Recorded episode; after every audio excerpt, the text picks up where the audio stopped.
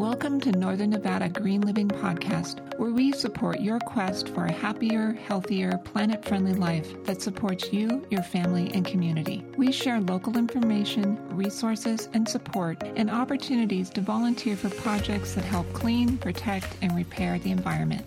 This show is brought to you by Go Green Locally Org, a nonprofit whose mission is to provide information, resources, and support to take local, individual, and collective action to care for the environment and community. If you'd like to let us know about a green event, then please call 929 Go Green or visit gogreenlocally.org, Northern Nevada, and log in to add it to the event directory. On today's show, we'll be hearing from a local doctor that integrates Eastern and Western medical modalities to give additional options that can be less toxic to ourselves and to the environment. We'll also be hearing from a farm in Elko that has been in the family for five generations. They will be contributing some of their wisdom on natural gardening and farming in the extremes of northern Nevada. We also have some green living tips, a newly certified green business, local upcoming events, and we'll be sharing a COVID 19 farm aid program that might be helpful if you're farming in Nevada. I just want to say I never cease to be amazed how much is going on in the Northern Nevada green community. There's so many sincere people working through nonprofits, local government, farms, and small businesses that are taking action to make the whole community a more sustainable, healthy, and eco-friendly place to live. Okay, today I'm speaking with Dr. Chen with the Chen Center in Reno, Nevada, and he's going to share with us some of the ways that alternative health practices can aid in improving our health, reducing our stress, and supporting our immune system using methods that tend to be less toxic and friendlier to the environment. Welcome, Dr. Chen. Hi, hello. How are you today? So, thank you so much for taking time to share with us some of the alternative methods that you practice at the Chen Center and some of the ways that this might support our health. Yeah, absolutely. So at the Chen Center, we do a few different things. One of our main goals is to combine Eastern and Western medicine. And so we kind of try to take the best of both worlds, actually. So, of course, we do Western pharmaceuticals, obviously, Western kind of protocols and things like that. I am a Western physician, I'm a family doc trained, um, but board certified family doc. But also, we kind of add in Chinese medicine as well. I spent many years studying acupuncture and Chinese herbs. And so, I find that the combination of the two is really, really beneficial. And so once we can kind of work on things from one side, from the Western side, and if it doesn't give us all the answers or doesn't give us all the benefits, then we can switch over to the other side. And I've also recently started integrating kind of Western herbs as well into the whole practice. Are you using Chinese herbs at all, or you're just so I actually use mainly Western herbs, mainly because they're easier to obtain and I can be assured of the quality for the most part. We have quite good, uh, I guess, reviews and uh, studies on Western herbs. It's a little bit more difficult to get studies, especially concerning purity as well as uh, availability. And in addition, there's quite a bit of good research on exactly kind of which herbs, which Western herbs are less contaminated, which Western herbs have kind of exactly what's billed on their uh, on their information sheet. And so, being assured of quality is something that's quite important to me. I want to make absolutely sure that my patients are getting what I want them to get. And so that's why, in many cases, I end up using a lot of Western herbs. In some cases, we're dealing with Western diagnoses, and the Western herbs are better at treating Western diagnoses in some ways. Gotcha. Can you tell us a little bit about how, how acupuncture works? Oh, yeah, absolutely. Acupuncture is, as you know, several thousand years old. It's at least two or 3,000 years old at this point. And the traditional Chinese medicine theory about acupuncture had a lot to do with kind of the flow of energy. We term it qi, right? And the free flow of energy is important for health. If it gets stopped up, if it gets blocked, then disease results obviously it's a very difficult answer for a Western population. And so there's been quite a bit of research on the different modalities through which acupuncture can actually work from a, in some ways, a Western framework. And so I like to point out to three different ideas, but the easiest one to think about is nerve. And so, in general, you can say that acupuncture needles are put underneath the skin and they not necessarily contact the nerves directly, but they get very close. And so you send a signal from that particular nerve to the brain, helps the brain to release different hormones. And then after that, it may also lead to some local effects as well, close to where you put the needle. And so I think that's easiest to say that the acupuncture needles affect the nerves, and the nerves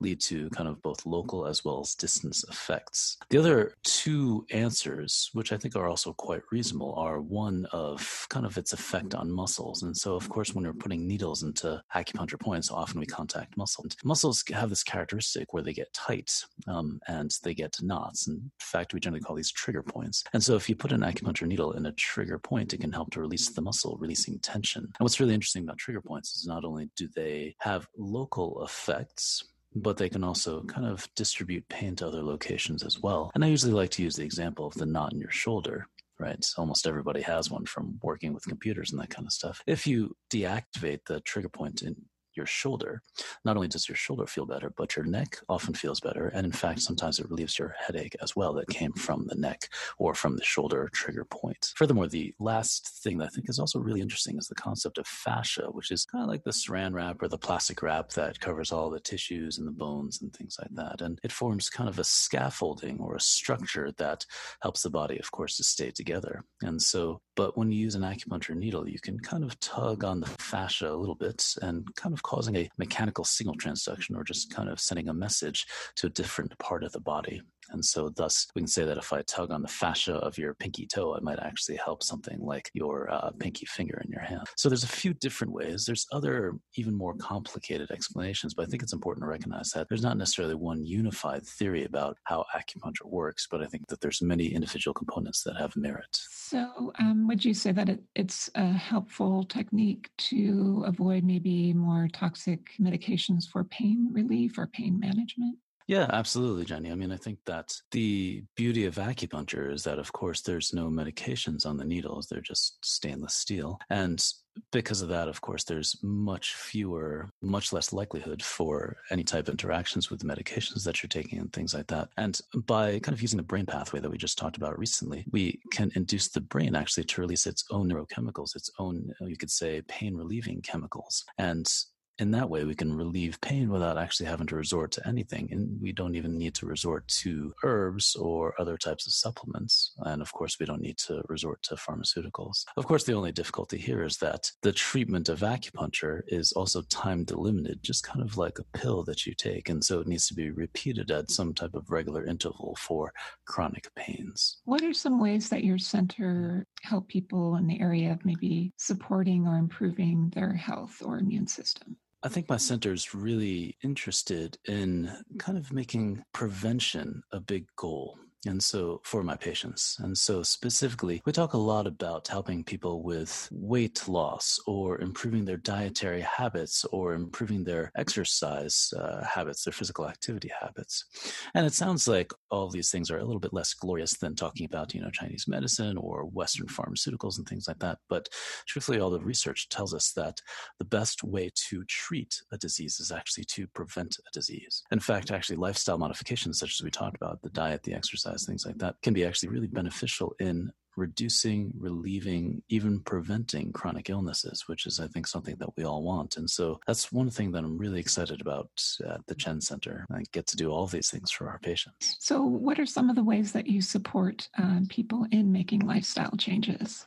I think the most important thing that helps my patients make lifestyle changes is actually just kind of listen to them and to see what, to hear what it is that they want to say, hear what it is that they want to tell us. We have also dietary help as well. We've got very good dietary consultants to help people with improving their diets. We've got a meditation teacher as well. And so there's all kinds of different things that we pull in, different services that we pull in. But I think the most absolutely important thing is to help people along with their with their efforts to change. And the best help I find is the simple gift of time. And so I spend a lot of time with our patients. We have half hour or hour long visits, and we have a dedicated support staff, and all of us are available very, very frequently. Myself, I'm available 24 7 for my patients. And my support staff is available many hours of the day as well. Nice. So um, I noticed from your website that you have options for one on one acupuncture as well as group acupuncture. Can you explain that a little bit? We wanted to find a way that people can access acupuncture at a little bit more of a more affordable as well as an easier to access method, and that is the group acupuncture. In other communities or other places, it's called community acupuncture. And so that's uh, at this point, of course, we've had to change things around for coronavirus, for the COVID 19, but it is several people in one single room. We have a very large back room. We have, are able to maintain six feet of uh, distance between everybody. And so at this point, it's four people in our back room, and then they each kind of have their own dividers and things like that. And I go to each person, talk to them about their individual complaints, their concerns. I put needles in them and they sit in our very comfortable chairs. And then I just go to the next person and treat them and then the next person. It's a little bit less, well, I guess you can say private, but I think that the benefits are very similar to one on one acupuncture. Right. So, if people wanted to find out about more articles or uh, podcasts, etc., would you have that available on your website? Absolutely. I think that uh, we'll be continually updating our website. The website, of course, is thechencenter.com. And of course, they're also welcome to call into our office at uh, 775 uh, 451 2436. Great. So, do you have any um, parting words of wisdom dealing with today's situation, trying to take care of their health, mind, and body? If we're talking about the coronavirus, obviously masks and hand washing and things like that is very important. But I think that there's one thing that we often don't speak about in the public media, which is your health determines the severity and the outcomes of an infection with the coronavirus. Of course, we all want to prevent infection with the coronavirus, but if you do get the COVID 19, then it's very important that prior to it, you've in some ways been working on your health. And so everything that we talk about in terms of trying to get people healthier, in terms of decreasing their burden of chronic illness, increasing their exercise, the you know the their frequency of exercise, improving their diets, you know, increasing more the plant-based foods as opposed to processed foods, as an example. All these things can be really useful in helping people to improve their, you could even say, survivability for the COVID nineteen infection. And so, for any type of infection that we don't have a real good antibiotic or antiviral for, it's very essential for people to take care of their own health before they get to that infectious stage, I guess you could say. Thank you, Dr. Chen, for taking the time to speak with us. And now we're going to hear from Lotspeich Farm. Today I'm speaking with Leslie and her son, Dan Lotspeich, with Lotspeich Farm in Elko. They're going to be sharing with us some ways they garden naturally on their farm and how they do it successfully successfully in spite of the challenges of local weather, soil, and pests. Welcome, Leslie and Dan. Thank you. Thanks for having us. Yeah, so, how long have you been farming there um, on your land? We are generational. So, we have been here farming for actively farming for about 20 years. Um, we have been commercially farming for five years. So you said generationally. How many generations have been on your farm there? Uh, I'm the fifth generation uh, here on the farm. Nice. And so, what um, has your family been growing um, on those generations in the past up till now? So we've traditionally had uh, they they've traditionally grown hay. We've got about 120 acres of of irrigated pasture land, and then in addition to that, uh, the hay was was typically to support small sheep and cattle herds that they uh, raised as well. And there have been various things on the farm over time. There there have been chickens in the past at various times, and uh, one of my uh, great great uncles was also a uh, a very dedicated gardener. So we had a, a, long established garden plot where he tried to grow everything he absolutely could. From uh, apparently peanuts at one point in the past, he attempted to grow. I don't know how well that worked out. That's a pretty southern uh, southern plant. To watermelons, to the run of the mill things that uh, that everybody grows. Jenny, our region here is typically a ranching region. And so we get approximately between 10 and 12 inches of rain annually watered there. Our main irrigation source is through surface water, which means it comes off the mountains and then flows past our place on towards the river and then down through the state that way. Our region truly is not known for growing many things beyond hay and lots of great alfalfa here and lots of good cattle and sheep in this area. But not too much produce. So, what are some of the challenges that you've been facing growing um, in that area? Well, the uh, the first and most obvious one that comes to mind is the weather is constantly a challenge. Uh, just yesterday, we got about two inches of snow, uh, and there is still some snow on the ground this morning. It froze. Uh, this is we're we're speaking on the eighth of June, and we're supposed to freeze again tonight. So we've tried to cover everything that we could and but we had you know for instance green beans growing outside. We had outside of our hoop houses i mean uh, which we do a lot of our growing in. We had just transplanted some cantaloupe outside. So i don't think it typically grows well under snow. So we're we're just going to have to see how that goes. Uh, we just get a lot of extremes there in temperature because two days before uh, before it snowed yesterday, it was about 90 degrees, and we've had unseasonably warm temperatures all throughout May that just seem to be doing a lot of uh, rotating between that unseasonably warm and then freezing at night a few weeks a few days later. So it's it's a challenge. Beyond the weather we get to experience dry extremely dry strong winds on a regular basis on there. Um, we have limited water resources because, like I said, ours is all surface water that comes through. And so we get the opportunity to do lots of things. Do you, um, how do you water? Irrigation, like uh, drip irrigation or? Right, yes. We're set up to uh, drip irrigate almost all of the vegetable things. We have a combination between the uh, the flood irrigation for our for our pastures we have a combination of the flood irrigation systems that my uh, great grandfather and his brothers set up and some newer sprinkler systems that we've put in. And uh, we're always trying to get more efficient with those irrigation systems. And so that's one of the other challenges that we're working on as we go also. Excellent.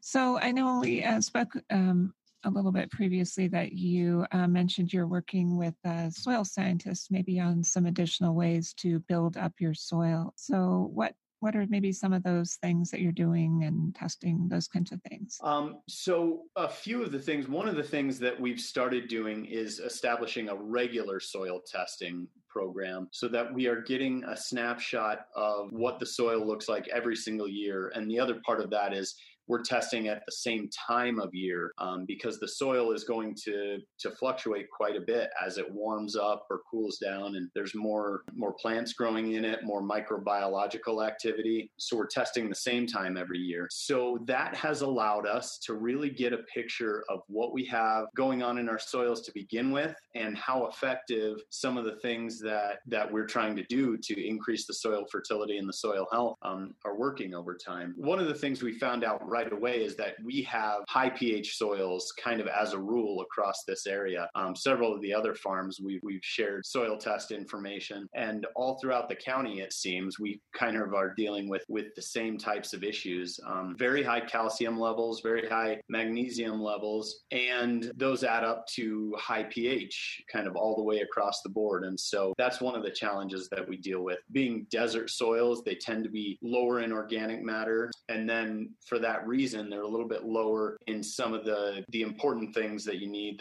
The the, major nutrients like the nitrogen uh, and phosphorus is a constant challenge for us. And then a lot of micronutrients end up being very deficient as well. And uh, we're really starting to see through our soil testing program the benefits that that adding those micronutrients uh, bring to the table We've started uh, over the last two years, we've been incorporating micronutrients into our soil fertility program. So, specifically adding copper, zinc, boron, and iron, iron into our uh, into our fertilizer program and and finding ways to increase that mostly little bits at a time though we've had some some fun experiments where we went a little bit overboard but uh, we are absolutely seeing the results of that. We, one of the things we're seeing is we're constant we're steadily watching our pepper and tomato yields go up. They're kind of a, a signal crop that we use that we keep a lot of records on so we're able to really monitor and see how well they're doing and how our soil fertility program is working. So those continue to march up. And uh, year over year,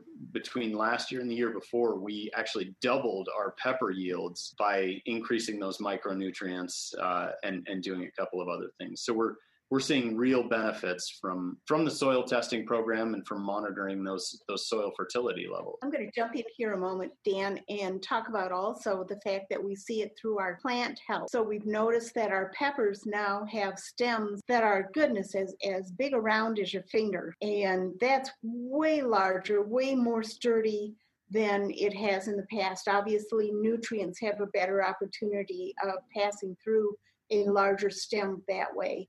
Uh, we've noticed that our tomatoes are growing by leaps and bounds um, in spite of the weather and, and all the things that we have um, environmentally going on. They're just continuing to thrive through there. We have been able to grow lettuce that we've never grown before. It's beautiful, it's healthy, it's flavorful, all of these things. So, are you working with adding compost or natural soil amendments, or you're using synthetic, or how are you are you at?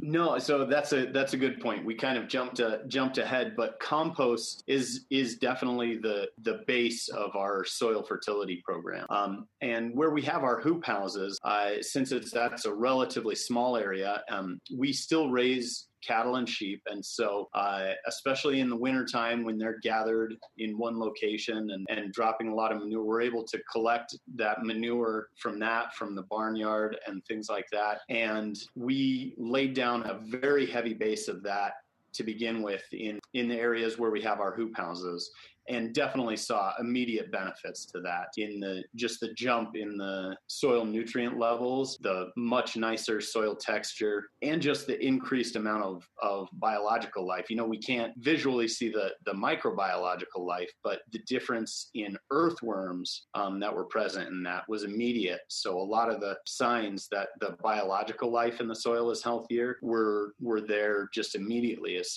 as soon as we started using a lot of that. And then uh, more more recently than we've been using the hoop houses. We've been starting to get into composting both for you know with with changes with the uh, oh what is the name of the regulation? The uh, food safety modernization act. Compost is a little bit easier to use since uh, if, if you hot compost there are fewer restrictions on how you can use that. And uh, whereas you know un, uncomposted manure there's a lot longer time between when you apply it and when you can harvest various things and things like that. So there's definitely some benefits. The compost compost is also more stable, has a little bit more of that humus and organic matter already present in it.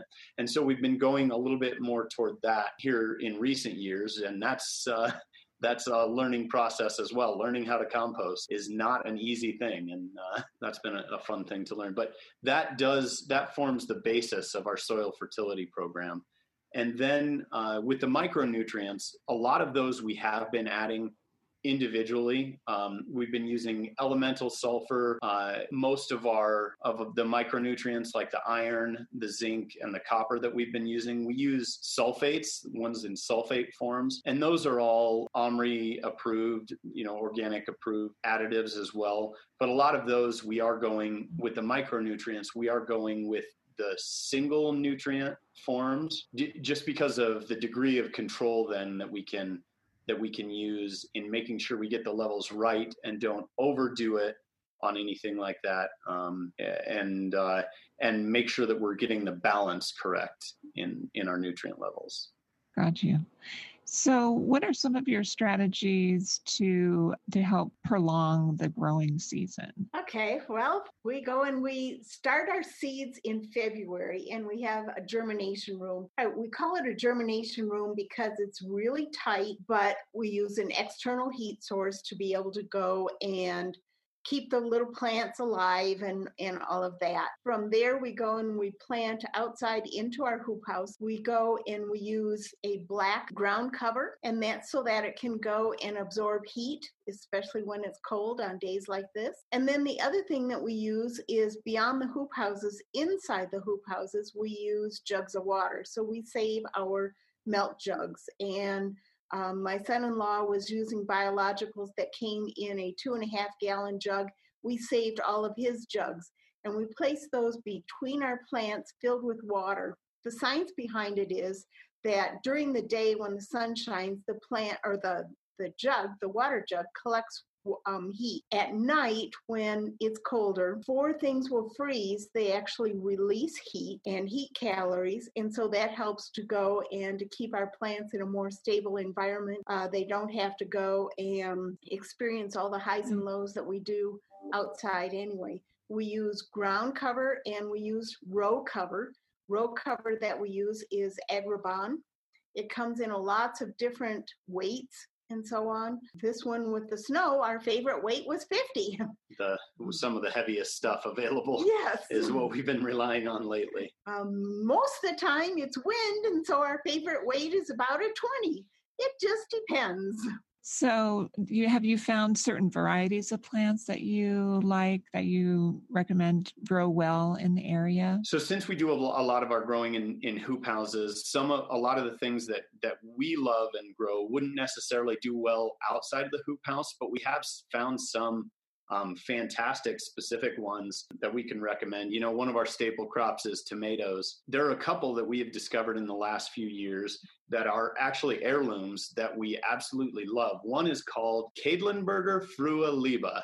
We've just called them Qs because they've got such a ridiculously long name. You can find them, uh, I know, at, at uh, Totally Tomatoes sells them, and it's an heirloom that is a true 45 day tomato. So from the time you transplant the tomato to when they start to ripen. We we have tried a lot of the earlies. You know, early girls we tried once one year, and we just called them girls because there was nothing early about them. But these Qs are are really really early and actually have really good flavor, which is sometimes missing in early tomatoes. So that's one we love.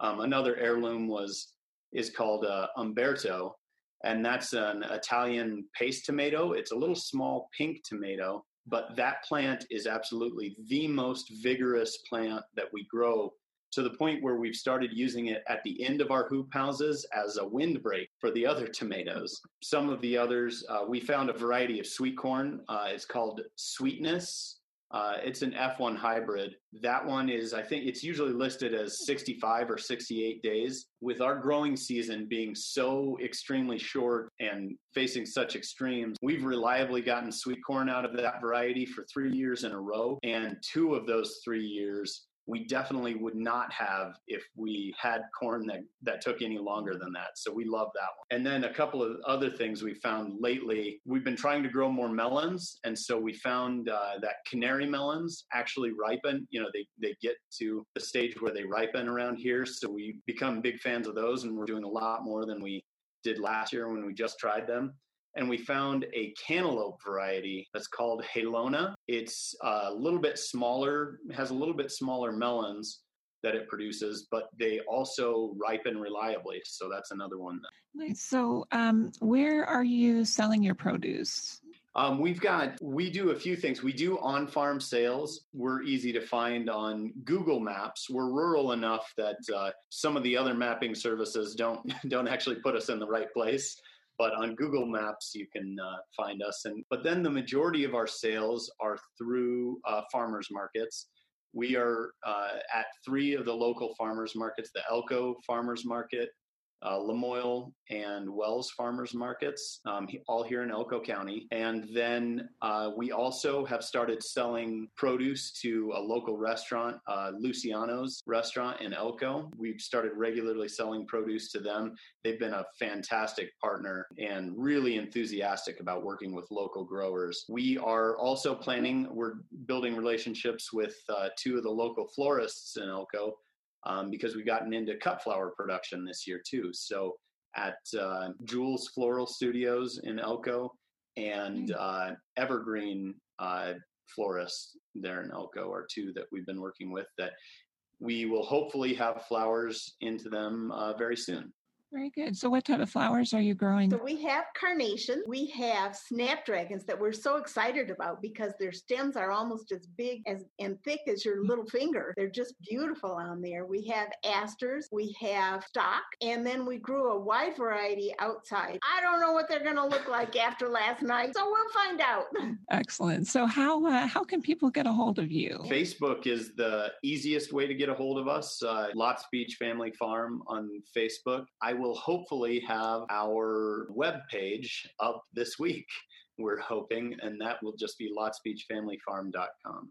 Nice. And do you want to spell Lotspeich for everyone just so they? Uh, that's L O T S P E I C H. Thank you, Dan and Leslie, for sharing that information on how we can better garden and farm naturally with the challenges of growing in our area. So, moving on to our monthly segment, we're going to start highlighting businesses that have become recently green certified with Green Biz Tracker. So, I'd like to congratulate Extremely Emollient. Today I'm speaking with Brian Morris, who's the founder and co owner of Extremely Emollient in Reno, Nevada. It creates and sells handcrafted organic, vegan, and cruelty free body butters, CBD butters, scrubs, lip balms, bath bombs, baby butters, beard butters, and pet butters. So tell us a little bit about your newly green certified business. I've noticed that you sell a number of different creams that use organic shea butter and coconut oils as a base.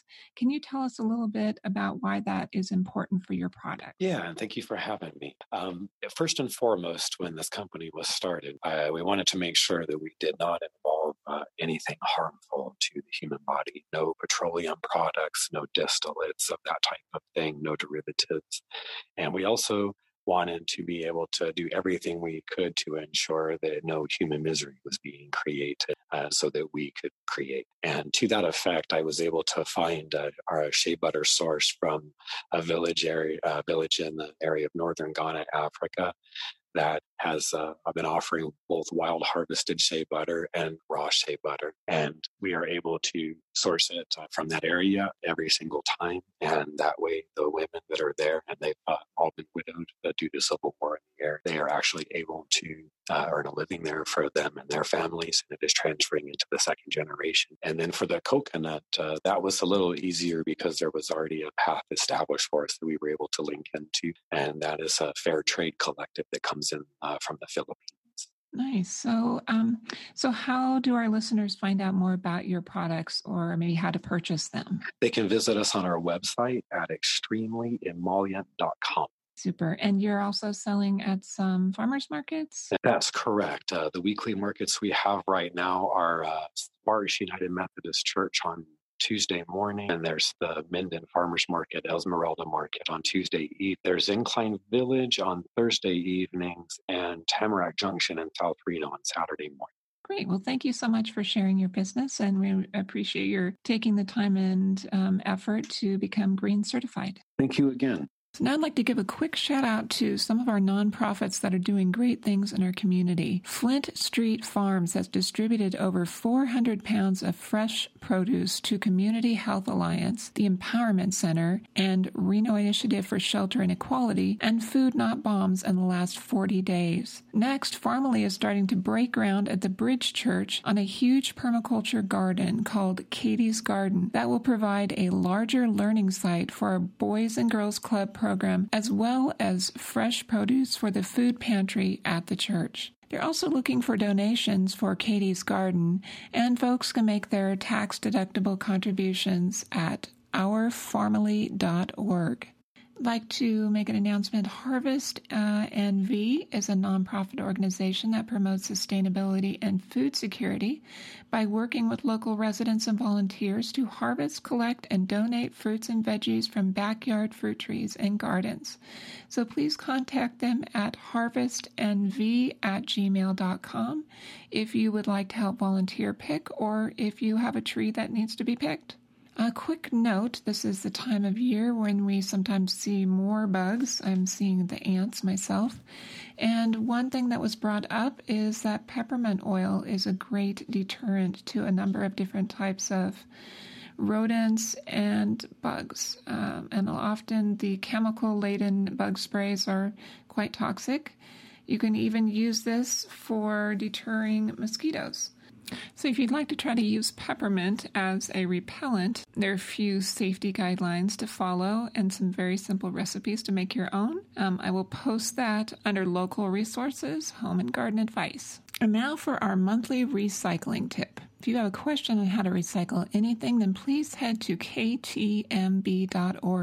There's an excellent resource list where you can search how to recycle just about anything. Today's tip is for bubble wrap and air pillows that often come with packages. You can actually take these to three different stores in the area and they will reuse them. It's even better than recycling as they don't have to waste the energy to remanufacture them and it will help add protection to someone else's packages. This is the UPS store on Keystone in Reno, Pak Mail in Incline Village, and Postal Annex on Disc Drive and Sparks. Okay, I'm going to do a quick rundown of upcoming events. The Greenhouse Project in Carson City, August 7th. A class designing for abundance, food, forests, and edible landscapes. Uh, probably likely going to be a virtual event, but check in with their website. Um, also at their uh, location or virtual would be September 4th, Growing Glorious Garlic with Glorious Garlic Farm. September 20th, Truckee Meadow Earth Day. Another event, a Facebook page called Blue Wind School of Botanical Studies has an edible and medicinal plants of Great Basin Desert Reno area class coming up uh, September or 26, which is a Saturday at 9 a.m. You can check out their Facebook page. We have the KTMB's Truckee River Cleanup, September 26, 9 a.m. to 12 p.m. And Keep Tahoe Blue organization has a number of Tahoe Blue Crew virtual trainings in July, the 14th, 16th, 26th, 29th, and 30th at various times. So check that out. I just learned about a COVID farm aid for Nevada farmers, just got posted July 7th. Uh, recently, the CCOF Foundation has a small relief fund for Nevada growers, and you don't have to be certified organic to apply. Uh, the award ranges between 1000 and 2500 and there is a link to register if you go to farmnevada.org, and the deadline to apply for that is August 13th. Thank you for listening to Northern Nevada Green Living Podcast. Please take good care of you and yours, stay well, and help us all make this a kinder, healthier, and greener community for all.